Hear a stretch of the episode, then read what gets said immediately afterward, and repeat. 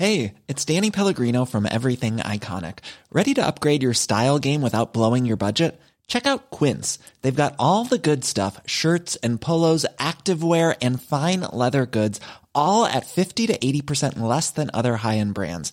And the best part? They're all about safe, ethical, and responsible manufacturing. Get that luxury vibe without the luxury price tag. Hit up quince.com slash upgrade for free shipping and 365 day returns on your next order. That's quince.com slash upgrade. In a sudden flash, it all comes clear. It's a eureka moment, an epiphany. Hi, I'm Marcus Smith, host of the Constant Wonder podcast. The world offers marvel, meaning, and mystery around every single corner. In nature, art, science, culture, history, we talk everything from bees and beetles to obelisks and asteroids.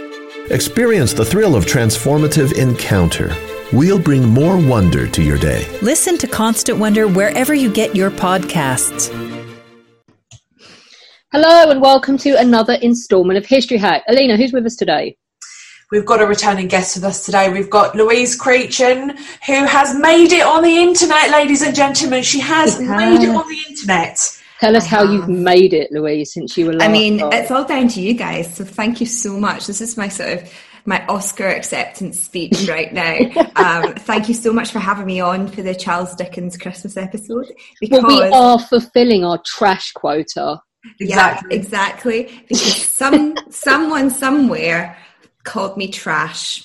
Someone from who a- protects all of their social media so no one can see it is quite happy to dish it out abuse to other people, is what we're saying. Someone whose Twitter bio reads "not woke" told me off for referring to Charles Dickens as an entitled straight white man. Apparently, that makes me trash.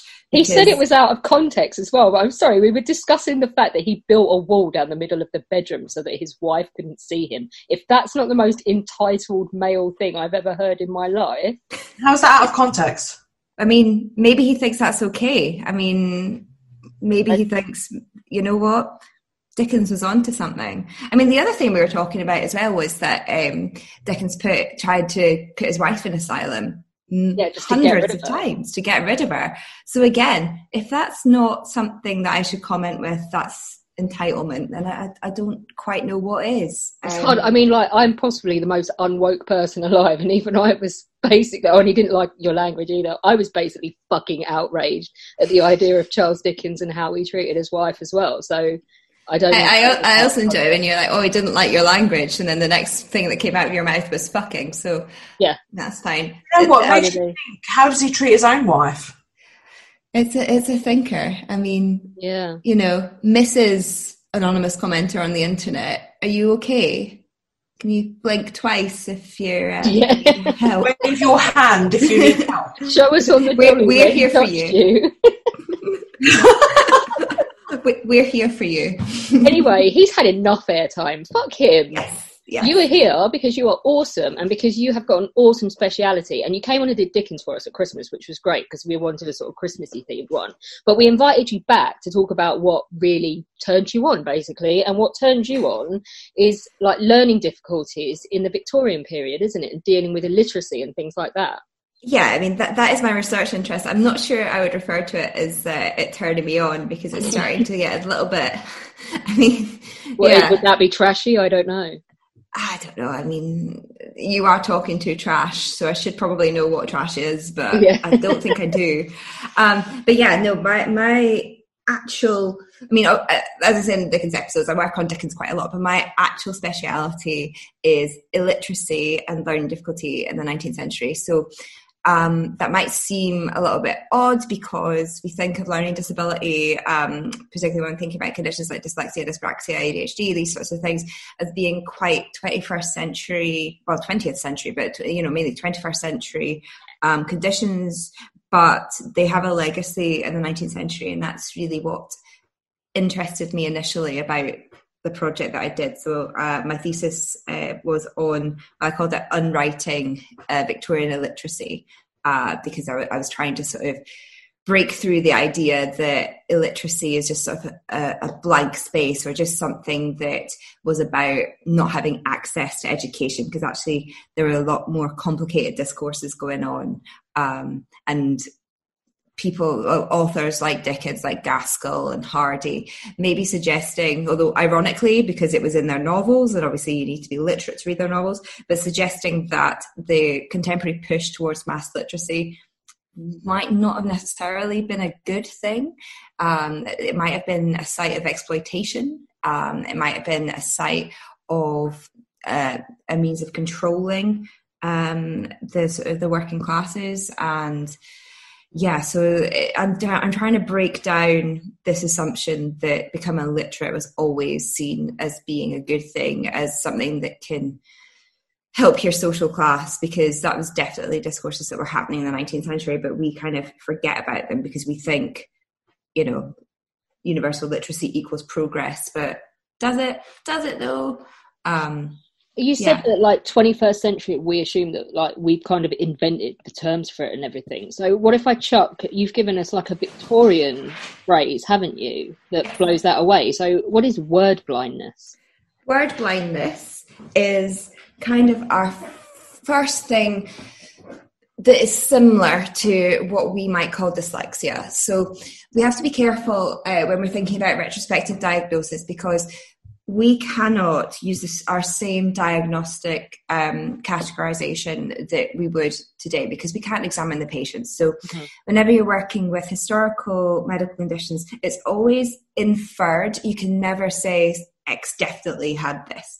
Similarly, with conditions like word blindness, same as when we think about hysteria and other um, sort of conditions, and um, where we understand how the 19th century understood these conditions, but we can't necessarily put our label onto them. Yeah. So, word blindness um, was a phenomenon that came that sort of gathered interest near the end of the 19th century. So it sort of it was first identified in officially in medical writings um, in sort of the 1880s in Germany. Um, someone called Adolf Kussmaul, which I mean, I'm, I did A level German, but I'm kind of butchering the accent as well. Um, I don't remember a word to be honest. And was ist das, Louise? Was ist das? Ich weiß nicht. Uh, I don't know. Um, ich habe keine Ahnung. That's that's that's it. Um, but yeah, uh, so th- that was the sort of thing. So they identified something that they kind of called dyslexia, um, or dyslexia in German. But it was the cases that people were originally looking at were cases of people who had been literate and often extremely educated who had a stroke and we're actually suffering from aphasia, which is a neurological change that can affect the ability to read, write, speak, these sorts of things. They'd have these sort of changes after a stroke. So it was quite confusing initially, the diagnosis of dyslexia, because it came out the same period where medical practitioners were thinking about aphasia and strokes. So they got a little bit confused. Um, they kind of thought that for word blindness, so any condition where people were struggling to read, that a neurological change in the brain had to have happened. There had to have been some sort of event to prompt this. However, um, this was completely sort of blown out of the water when British physicians, starting with someone called Dr. Pringle Morgan, which I just think is the best name, um, right. When they started looking at children who obviously they hadn't gone through anything, they were too young, they thought, um, so they sort of came to the conclusion that actually their difficulties with learning to read and write must be congenital. Um, so it was something that they were born with. So this um, happened in 1896. And um, so then they came up with the term congenital word blindness, which is probably the closest to what we would consider dyslexia.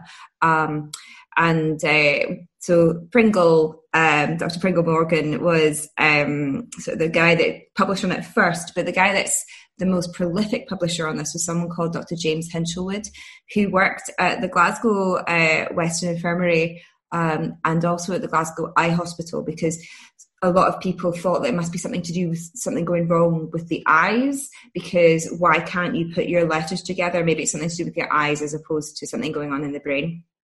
Um, so he was sort of really prolific and, and wrote a lot of studies.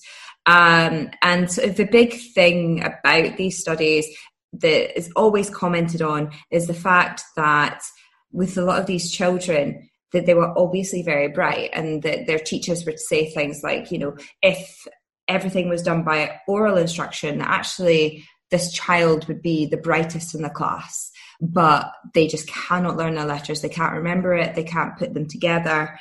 Um, so that the thing that's so distinct about it is the fact that there seems to be such a discrepancy, sorry, between um, you know the level of intelligence when you're talking to a child or when they're doing other activities and the level of intelligence when they have to put things in writing or they, when they're trying to read. Um, so that's how they kind of noted that it was it, they didn't just assume stupidity. They didn't just well they did assume stupidity sorry. They didn't just assume severe intellectual disability because obviously the child was in front of them and they were like well uh, that's not right this was when they're first getting diagnosed in the 1890s, though. Um, so decades previously, the Earlswood Asylum for Idiots, which was sort of the Royal Asylum for Idiots, which I think was an awesome title. Oh, I know. Uh, it's just Imagine awful. doing that now. Uh, I know. And I actually think, from what I can remember, and I may be wrong, so, you know, I hold my hands up if I am wrong. I think Earlswood was where uh, the Bowes-Lyons sisters, you, you, know, the, the, um, the nieces, cousins, cousins, cousins of the Queen, yeah. where they were housed and, um, and kind of put away. That came out relatively recently. But I think it was the same institution. But obviously, I'm, I'm talking about when it first uh, came into being in the 1870s. Like, uh, the Queen isn't that old uh, for our cousins to be in the 1870s. But um, yeah, the Earlswood Asylum for Idiots, um, which was first sort of um, functioning sort of 1850s, 60s. Um, during the 1860s and uh, to the 1880s, they had this massive influx of admissions of children into this idiot asylum. Obviously, when I'm saying idiot, I'm, I'm sort of using the 19th century yeah. cadences. Like, I'm not calling intellectually disabled people idiots because yeah, we're just using it for the context. This is the period we're talking about. Yeah, that this this would be the catch-all title that 19th century people were using. Um, but there was a massive influx of uh, children getting admitted into the asylum, and the reasons given so that they, in order to be admitted, they had to have a report from usually from a family member, um, and these reports are just full of mothers or you know other family members saying that um, they're admitting them because they'd gone to school and they couldn't learn. They mm-hmm. couldn't learn to read. They just couldn't learn their letters. So we've got this sort of history where if we're thinking about the 1860s 1880s the Education Act um, that sort of mandated for uh, you know universal education, elementary education, uh, was 1870, but things were moving before then. So really, sort of most most people um, were going to school before then. The 1870 Act just kind of mopped up um, a lot of the other areas, but mo- most children were getting some sort of level of education uh, prior to the 1870 Act. But um, basically, so if you're thinking 1860s, the thing that had changed that led to all these uh, children getting basically put in silence because they couldn't learn to read is because generations before they would have just been sent to the fields. Like they would never have had to become literate in the first place. So we, to it. Yeah exactly. So suddenly we've got this material change because education and uh, universal literacy was being pressured that because of that change in educational provision swathes of the population but suddenly found themselves essentially disabled because they struggled to learn to read. Um, so I, uh, I think the history is really interesting there, um, although it didn't obviously have a formal name, and a lot of this is inferred uh, that it was a learning difficulty like dyslexia. Um, it's just interesting, and my work really deals with that idea of, um, well, you know, why why literacy? Because it's essentially a skill. Obviously, it's a very useful skill. I'm not I'm not doubting that. But what did that material change do that by the end of the 19th century, something that was quite normal suddenly warranted going to the doctor and marking you out as abnormal or even, disabled? Um, so that's kind of that's where where I sort of sit in terms of my research. Um, yeah, so, sorry, that, that was very long. that's brilliant. So, Louise, you and I would have pretty much ended up in there, right? Oh, totally. Yeah, I, I can't read. Um, no, I, I, I can read because I'm, I'm dyslexic, um, dyspraxic, and I'm really, really trying for an ADHD diagnosis um, and a whole host of other interesting uh, sort of mental health uh, diagnoses as well. So, you know, just neurodivergent all the way. And I think you were chatting with me a wee while ago, Alina. You're dyslexic and dyspraxic as well. Yeah, dyslexic, dyspraxic, dyscalculia, and um, your interesting suggestion to try the ADHD uh, test has sparked something for me. So I might be going down that route too because um, it would explain some some of the things that I just can't explain about myself. Yeah, that there's um obviously this isn't Victorian, but there's a there are huge, huge numbers of women who are um, getting diagnosed with ADHD sort of in their thirties, late twenties, because because ADHD in women um, it, it, manifests differently um, to to boys, and obviously, um, I mean, I, I'm sort of talking in quite gender essentialist terms. I don't I don't mean that. I mean. Uh, just the way that um, things sort of happen in primary school classrooms. Like very often, if you've got a, a male child or a sign male, a birth child with ADHD, um, in a classroom, they'll be very hyperactive. They'll be the ones, you know, throwing chairs, screaming, that sort of thing. And so it's easier to say there's an issue there. Whereas women uh, or people who sign female at birth are much easy, are much more adept at masking any symptoms so that they're less overt and it might manifest in terms of concentration difficulties more than the hyperactivity. Um, so there's a lot of women, particularly women that have been diagnosed with things like depression uh, in the past, that they actually are finding that you know what, what is actually underdiagnosed ADHD. Um, we just didn't have the vocab for it. Um, there was actually a lot of people that didn't think that women could get ADHD. And similarly with autism, autism uh, diagnoses among women, again, because it's less overt.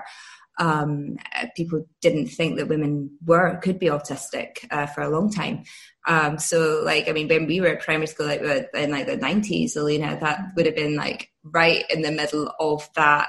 Well, you know, they're not running around screaming, therefore there can't be an issue.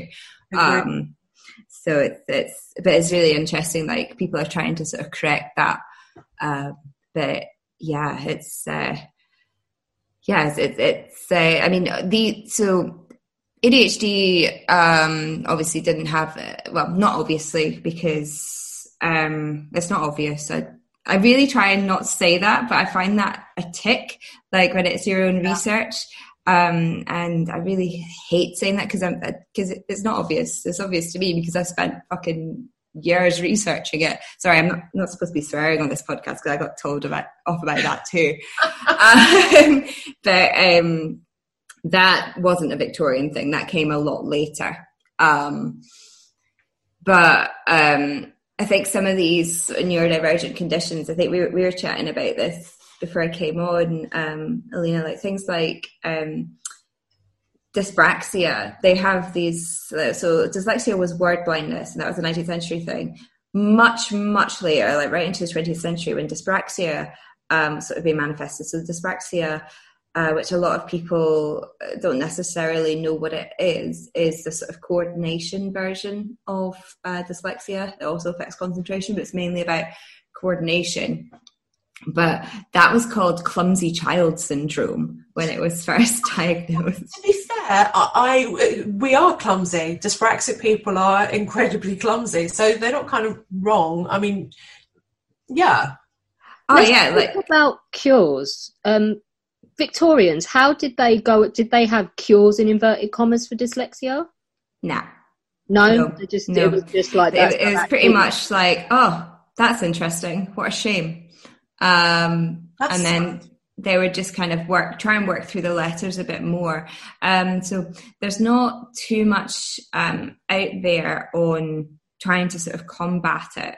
Uh, because the reports that we have are kind of from case studies. So it's like, oh, I found this really, this bizarre case of word blindness. And very often that would be the title, like an unusual case of word blindness, letter blindness without word blindness, which I don't quite understand the difference. Um, and the, these sort of variations of a, on a theme. So it's this kind of like, oh, look at something interesting that I found, as opposed to, well, you know what? These are human beings. Let's maybe help them overcome their difficulties. Oh no, we don't do that because uh, that would be, you know, too helpful. Um, so the uh, so basically you you were just kind of forced to do more and more exercises like in the classrooms if uh, your teacher would bother to teach you that persisted well into the 20th century i mean even like when i was at primary school like i spent a lot of time photocopying because i wasn't allowed to do the hard work um, because i was on the dyslexic table at primary school um, which i don't have a chip on my shoulder about whatsoever you would just Massive never issues. get away with it now would you Oh no, not at all. Um, I remember this is like the deep childhood trauma. So I hope that after you know talking about my childhood trauma, I don't get called trash again because I don't think I can take it. But um, I I joke about this in my stand up, but like at primary school, I remember there was um there was a table and the tables in the classroom were all like given names like um but and it was but it was obviously done by ability, although, you know, the teacher sort of wouldn't say that. And I was about six at this time. And um, there were like, there were the rabbits and there were like the cheetahs and all this stuff, obviously the smart kids. Um, I was on the clouds, as in head in the clouds, which uh, all the other dyslexic kids were on, and it was um, it was oh really subtle. God, you would never get away with that now. That's like abuse now. yeah, um, and I think about it, I'm just like, huh, that, that was that wasn't very good, was it? Um, so but do, um, how is dyslexia portrayed in Victorian literature then? Because this is what you do, isn't it? You use literature as a sort of study mechanism for researching this stuff. Yeah, so um, my I kind of go backwards because um, I'm looking at 19th century literature. Um, we don't have the um, the same sort of diagnostic categories because that doesn't come in, as I said, until like the 1890s, and even then it was odd.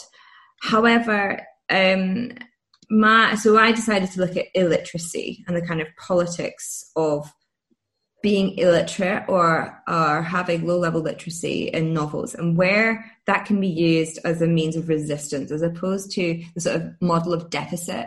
So there's this kind of Victorian hangover that if you can't read or if you have issues with reading or writing, that something's wrong with you, that that's a deficit, that's a problem. Whereas there are numerous examples in Victorian literature where actually um, low level literacy is a means of agency. So in examples that I look at, and, and, you know the fact that they that the authors are, are using this as a means of agency kind of suggests that there was an alternative kind of pushback against all these um, uh, the sort of uh, the supposed amelioration that on the improvement discourses about everyone becoming literate. So, like in Hardy, there's loads of examples in pretty much every novel of an ed- a very traditionally educated character being pitted against um, someone that's from sort of a rural background that didn't have access to education. And it's always the character without the formal education that kind of trumps the educated character and shows them up. Um, and, this, and it's often done through things like um, spelling mistakes. So um, I've got an article which I really, really um, need to send off. Um, but there's a chapter in my, my book that will hopefully be done soon, maybe, um, where I look at spelling mistakes in Hardy and where they use these kind of like locations of resistance. So, like a small example is um, in Far from the Madding Cl- in Far from the Madding Crowd, which I can't say, um, one of Hardy's early novels. Um, there is this tiny, tiny detail. I love finding like a tiny detail. It's maybe in like two sentences of a novel, and then writing about I don't know, a hundred times that on analysing uh, those two sentences, um, where there's a there's a sort of rustic, um, there's these rustic characters always in the background of Hardy. There's kind of they use for kind of scene setting, but actually there's more to it than that, I think. Um, and this rustic is called Henry, but he absolutely insists that you spell his name Henry with an extra e in it. Yeah. Um, and there's this comment about how he would go how he would sort of tell schoolmasters that they were absolutely wrong they tried to define him with by spelling his name henry. And the thing about that spelling error is that it comes into it, it's no longer about it being right or wrong but it's about identity politics. It's about having that strength to take ownership over spelling mistakes and different discourses and um, essentially assert your own identity against that that's being pushed onto you by the sort of by institutions by the state um, and these sorts of imperatives that are pushing towards mass literacy um, in other things that I look at, there there are examples um, in Dickens where the liter- where the reading lesson is used as a site of exploitation. So very often sexual exploitation. There are so many examples in Victorian novels where these scenes of learning to read, where sort of upper class guy will take pity on a poor illiterate working class girl and decide that he's going to teach her to read. And then by the end of the novel they end up married. So obviously but very often in their marriage something else happens. Like in our mutual friend lizzie hexam ends up married to eugene wrayburn uh, but then he uh, gets attacked by another suitor of hers and ends up permanently disabled so and she's then further excluded from society so it's not like she's become literate in order to um, sort of fit in with her new husband's society. She's become literate and then she has no use for that literacy. So that literacy was just used as a means of getting her to marry him. And there's a lot of this kind of there's these control elements um, in literacy lessons, um, sort of as they're portrayed in literature. There's a lot of abuse that happens in the reading lesson um, as sort of a space of control. So when I say I look at dyslexia, I use that as a jumping off point for sort of the politics of becoming literate, the politics of what it means to be uh, portrayed as an illiterate character in a novel that, you know, a novel is a literate form, right? So there's a weird implicit politics there of how are you, novelist, using your literacy to portray illiteracy and what what are the social dynamics of that? Um, so, I mean, I say this, and there are people that have tried to diagnose characters, particularly in Dickens, with various learning difficulties. Um, so, there is an example from um, Bleak House, which in which um, a character called Krook, he's sort of he is a character that famously spontaneously combusts uh, in the novel um, which is just hilarious that someone spontaneously combusts in Dickens. But um, so basically, because there's so much gin in his system, um, it means that it just randomly bursts into flames. Um, Probably going to see if there's any more lockdowns. Yeah, pretty much. I think it's a real risk um, when they're when they're deciding on what to do um, with lockdown, with people just kind of drinking themselves through the pandemic. I think that there should be sort of PSAs on the uh, the sort of PMQ questions and all that, and saying, you know, be careful, guys, because you might spontaneously combust if you have too much gin. Uh, just look at this guy in Dickens. Um, but yeah, the, Alex, by the way, just so you know, she might spontaneously combust all the gin she drinks. I've decided that that's okay. I've decided that if in this entire fucking mess, the only thing that happens is my liver takes a beating, um, I can live with that. I mean, you could live with that until you burst into flames. Yeah. Uh, At which point, it doesn't look like I'm going to get let out my house ever again anyway. So meh. Yeah.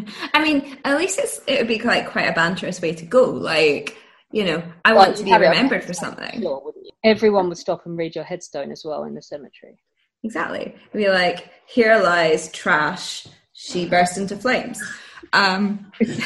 Louise, I'm, I'm going to interrupt you because I, I want to know about autism in yes. in the Victorian period. I mean, did that exist? I mean, obviously it existed, but how did it look like? Well, so autism is a little bit again like sort of dyslexia. Um, it's hard to diagnose without the um, without the sort of same. Uh, sorry, just brain blank. Without the same um, diagnostic criteria. And with something like dyslexia, which is why dyslexia was diagnosed like pre-dyspraxia, you've got like it's the inability to learn to read or write that you can see in that period. Whereas autism, because it's kind of a social disability largely, those markers might you might think that the sort of manifestation of things like meltdown like sensory processing like over processing uh, like difficulty um, social relationships that is far easier explained to the 19th century mind by something like just presuming madness or presuming like something is wrong but something nondescript is wrong with that i mean presuming child but obviously uh, people don't grow out of autism. So, um, the, autism generally manifests if you see it in literature or if you see it in medical diagnoses as um, just a sort of a weirdness, um, being off kilter. Um, but it's, it's, it's a difficult question because uh, ultimately we can't look at um, you know we, we, we can't look objectively with the same criteria and diagnose. But i mean i can tell you about autism is that because there are those connections with madness when it was beginning to get diagnosed in the sort of uh, i don't know sort of early mid uh, you know sort of like 20s 30s uh, decades of the 20th century they initially called it childhood schizophrenia so there was that real link to mental illness um, which obviously it is not.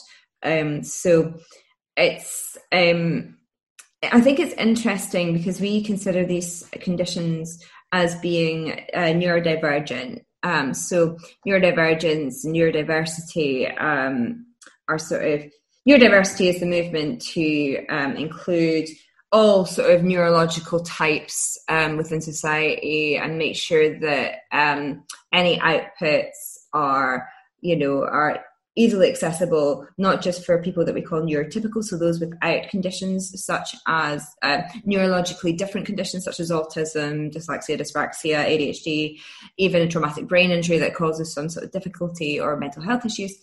Um, so the neurodiversity is the, societal attempt to include all of that.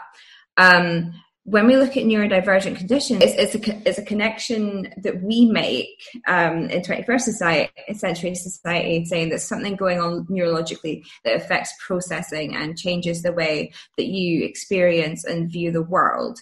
Whereas, uh, so in that sense, we group things like autism and dyslexia together under that movement. Whereas in the 19th century or you know in, in, in early diagnose in early diagnoses like through the 20th century the difference between you know word blindness which is very much looking at the symptom and then autism which is childhood schizophrenia that mental health context really comes into it with autism whereas it doesn't in um, dyslexia. So i think it's i think it's quite interesting to just look at the way that our definitions change depending on how much we know about neurological difference and about um, how these things manifest. One size fits all seemed like a good idea for clothes. Nice dress. Uh, it's a it's a t-shirt. Until you tried it on. Same goes for your health care.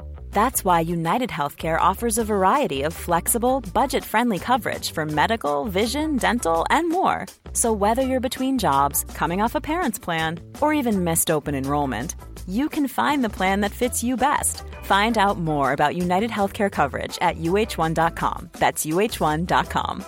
Quality sleep is essential. That's why the Sleep Number Smart Bed is designed for your ever evolving sleep needs. Need a bed that's firmer or softer on either side? Helps you sleep at a comfortable temperature? Sleep Number Smart Beds let you individualize your comfort so you sleep better together. JD Power ranks Sleep Number number 1 in customer satisfaction with mattresses purchased in-store. And now, save 50% on the Sleep Number limited edition Smart Bed for a limited time. For JD Power 2023 award information, visit jdpower.com/awards. Only at a Sleep Number store or sleepnumber.com. It's weird. It's like because there's that column that comes in on the census returns, isn't there, for lunatic? So mm. like, on the end of the thing, it's like there's a num- numbers one to four, and you have to tick the box if you have someone who is blind, deaf, dumb, or insane. Mm-hmm. And it's all lumped together at the end of the census return where you declare if anyone in the house is any of the above, and that's about as much as they diagnose it. Yeah. Like lunacy has a much longer history than even the 19th century. Lunacy is a term that I think is probably early modern as well. They were using it, but I'm not an early modernist, so I can't. Yeah, don't necessarily know. But I know that um, sort of asylums for lunatics certainly started in the 18th century as opposed to the 19th. Um, so there's, there's, a lot much longer legacy um, looking at um, that notion of madness. But of course, we we don't know, but presumably a lot of these discourses on madness were were actually um, people that we might diagnose with like a neurodivergent condition now. Mm. Um, so, so, let's let's do a different word then that is mm-hmm. from your period, which is idiocy. God, it's so yes. harsh, isn't it? Mm-hmm. Let's talk about like baby idiots. How are babies with severe disabilities viewed at the time?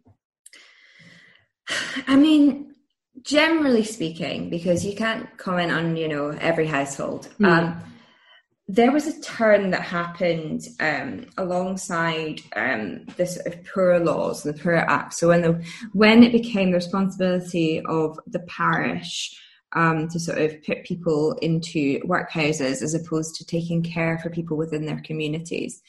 Um, so that there was a, there's a shift in funding that happened with the new poor law that basically started the workhouses. Hmm. So prior to the workhouses and the new poor law, the general thing that happened, unless they were disruptive or had any um, additional issues or you know family circumstances, if someone was um, deemed an idiot, while um, before prior to sort of that funding shift, that they would very often be just cared for in the family home. They were part of society. They were seen as just kind of children, um, that they were harmless if that, that was the way that their disability manifested. And they, they were more commonly cared for in the home. However, with the change in the poor laws and with the change, and that was when asylums were really coming into their own as well.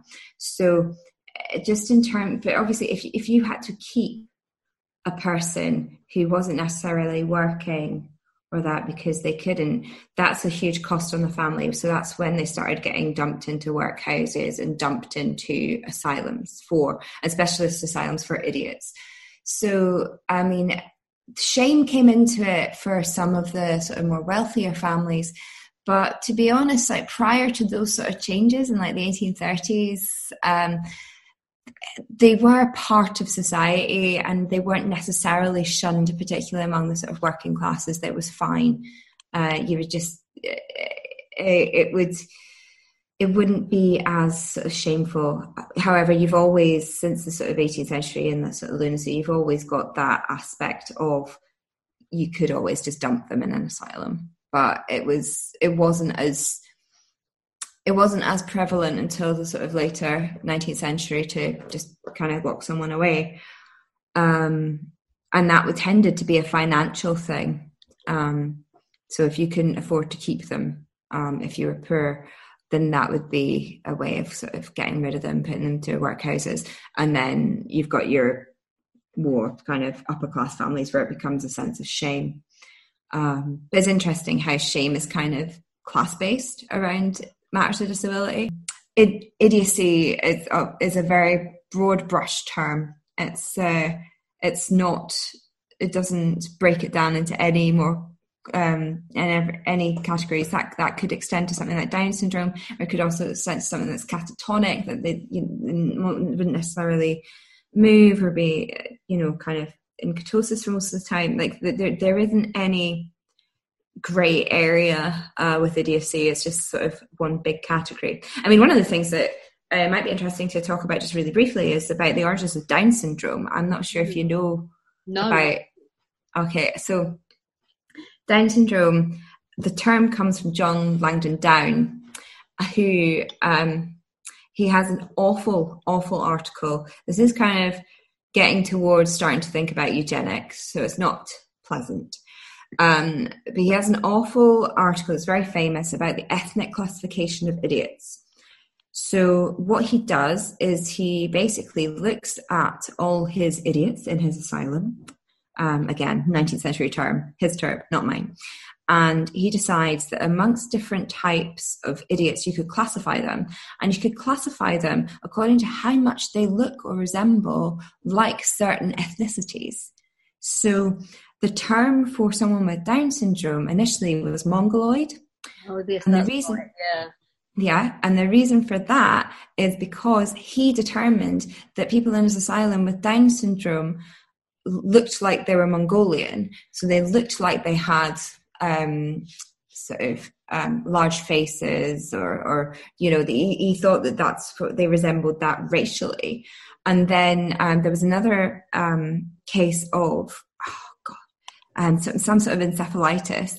Um, I can't remember, which is really really bad. But where um, essentially, um, if you've seen the pictures of like quote unquote pinheads from um, in, from um, sort of freak shows and that, where they'd have a small skull. That they thought that that was um, very African because they were trying. They, they seemed almost like they were gonna um, revert back to being like monkeys, and because monkeys are African. Um, so it's it's a really awful practice, obviously, but um, that's sort of what we're dealing with when we're starting to think about disability and quantification in the 19th century. And you know, this this led to some very awful things later on with sort of Francis Galton and the birth of eugenics, uh, which feeds into things like, I mean, Alina will know a lot more about this than me, but sort of Nazi ideologies and stuff about disability, sterilization discourses, um, and stuff. So, I mean, it's it's pretty awful when you start really delving into the histories of these things. Stuttering and lisping, would that be classified as a disability? Yes and no. Um, so the um, I've been looking at well quite a long time ago now, but I'm going to return to it. Um, so stuttering is interesting because it's a condition that you know the the, the 2010 Equality Act defines a disability as being anything that um, interferes with your day to day life. So if stuttering manifests in speech, then it does qualify as a disability because it affects your ability to speak, which we consider to be part of everyday life.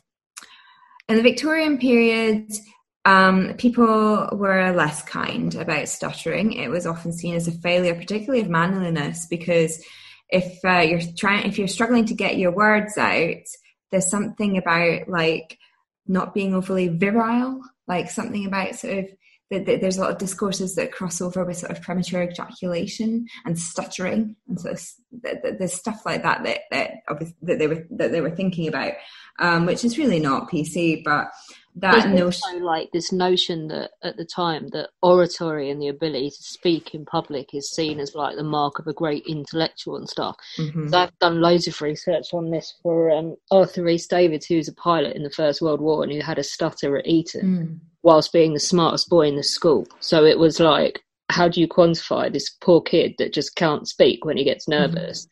Um, with the, uh, they treat it like they basically. I've got all the letters from the doctors and all of the treatment plans and everything, and, and what it was was recitation that they tried to teach him by training him to speak better. Like it was something that could be over overcome if he practiced talking enough.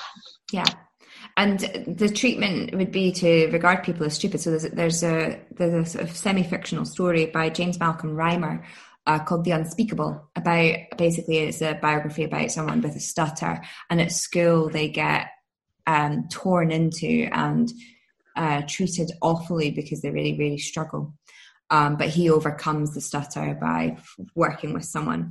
But something that was really awful was that um, to treat stutters initially, it wasn't talking therapy, which you you know early uh, 20th century that you, you're talking about, but it was um, people doctors in the 1840s and 50s used to think, oh well, you're struggling to speak, so you know what I'm going to do? I'm just going to remove your uvula, which is the dangly bit at the back of your throat, and just parts of your soft palate surgically, and you know that'll fix you.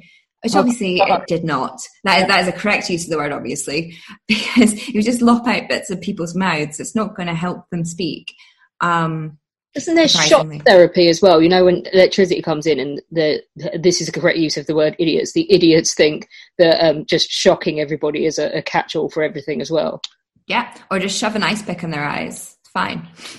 Um, yeah, that, that, that was a lot later, but it's that thing where you're like, oh, this is this is really awful because I, I actually this is totally not my research area, but I read something recently about uh, frontal lobotomies and the the the transorbital lobotomy. So that so putting the ice pick through the eye was really heralded as being genius because because it was going through the eye, what they would do is they would use electroshock therapy in order so that they didn't need anesthetic because they'd have been they'd passed out from the electroshock therapy.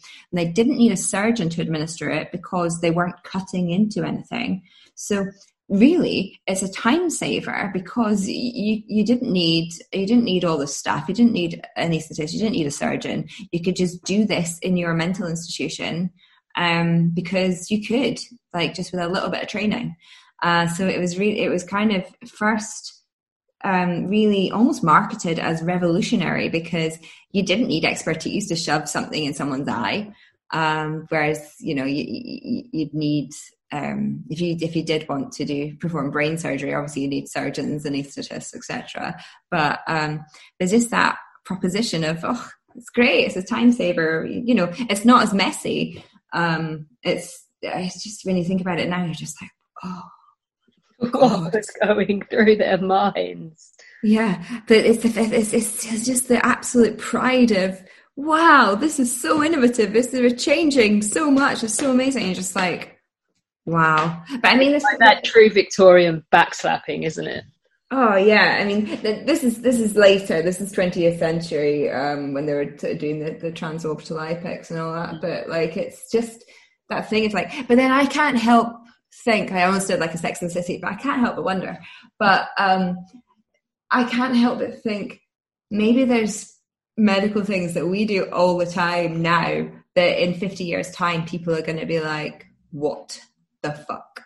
Um, that like even stupid things like obviously we we, we discovered recently that um we didn't need to be taking a week's break when we were if you're on the pill in order to have a withdrawal bleed. Uh, that was something that the company kind of marketed to the catholic church because they thought if you're interfering with a woman's um, menstrual cycle that you know they need to bleed at some point in the month. But actually all these women that have been having unnecessary periods because they were on the pill, they could have just been taking the pill all through the month. There was no evidence. They just told, they just wanted to sell it as more natural to the Catholic Church in the 1960s, which is just awful when you think about like some women that have terrible times with their menstrual cycles and they could have just not been having them. Not have had to have them at all. Yeah. Um, same with, um, I mean, we, have been talking about uh, period poverty quite a lot as in Scotland.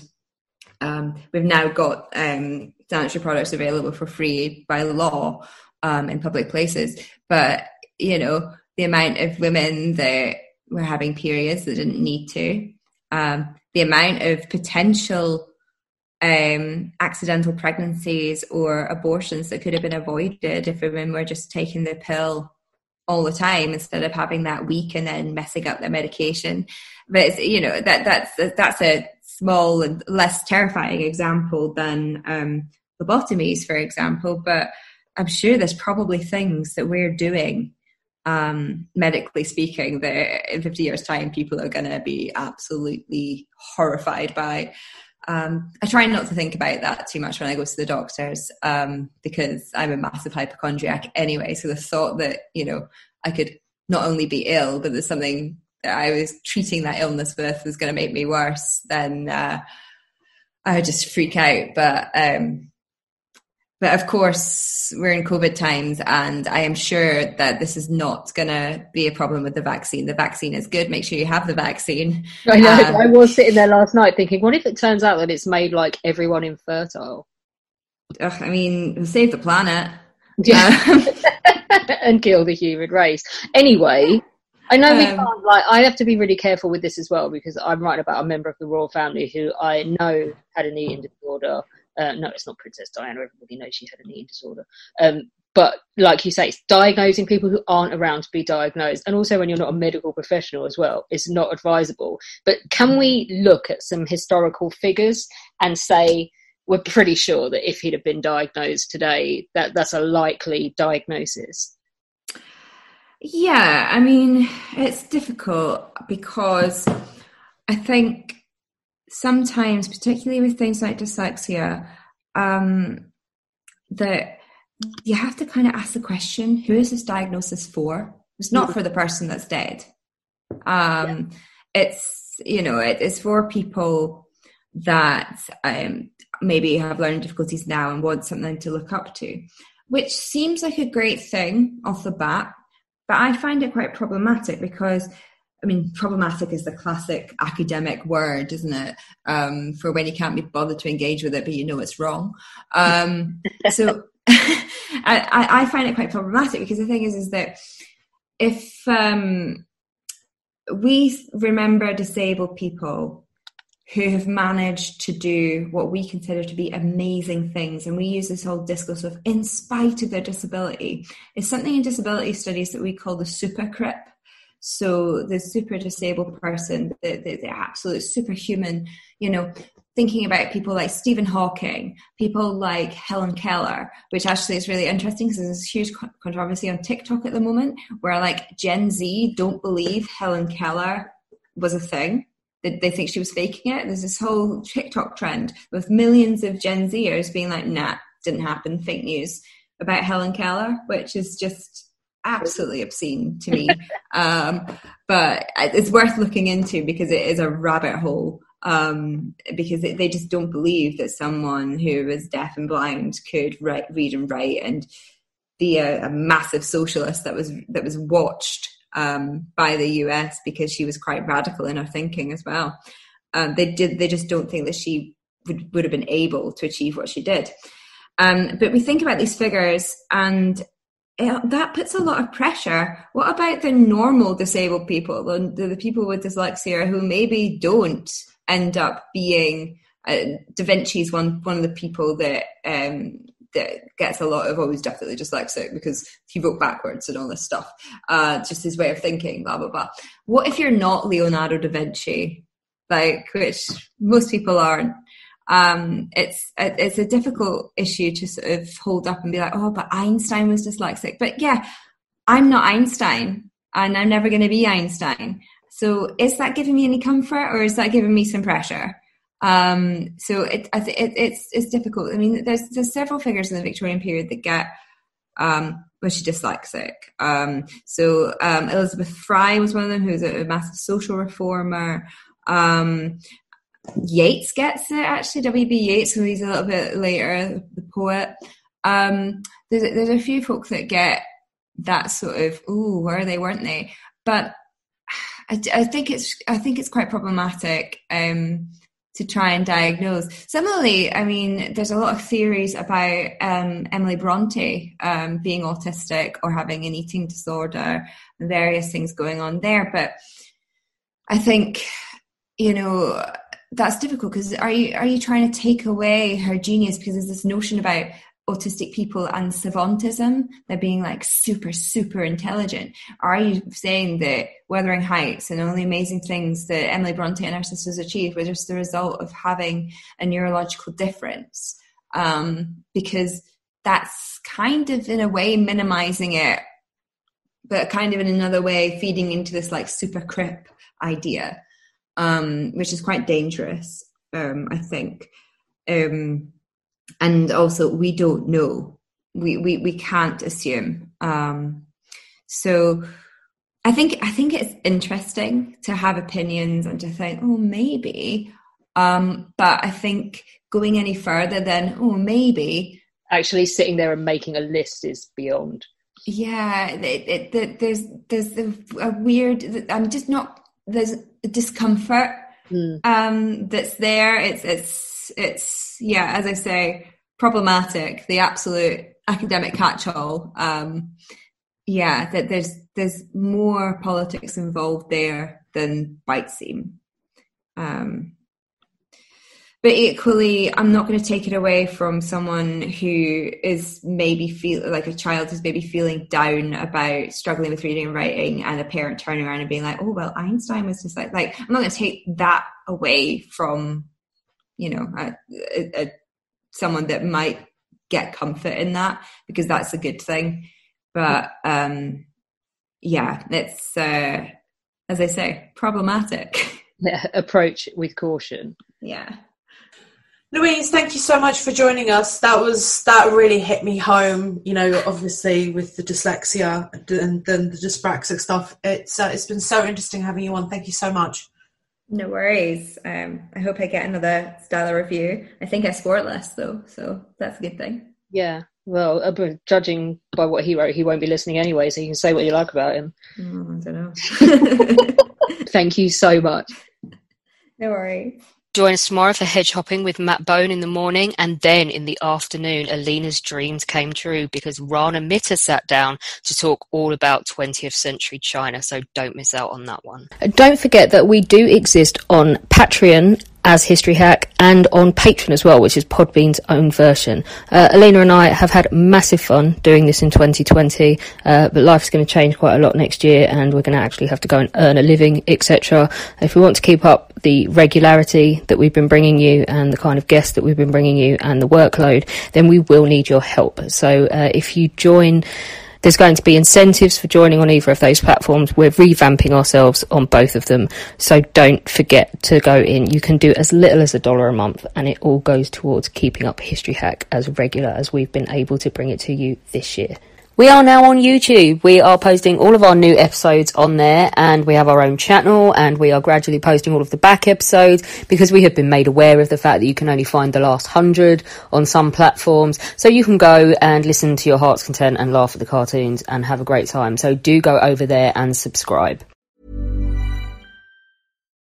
When you make decisions for your company, you look for the no brainers. If you have a lot of mailing to do, stamps.com is the ultimate no brainer. Use the stamps.com mobile app to mail everything you need to keep your business running with up to 89% off USPS and UPS. Make the same no brainer decision as over 1 million other businesses with stamps.com. Use code PROGRAM for a special offer. That's stamps.com code PROGRAM.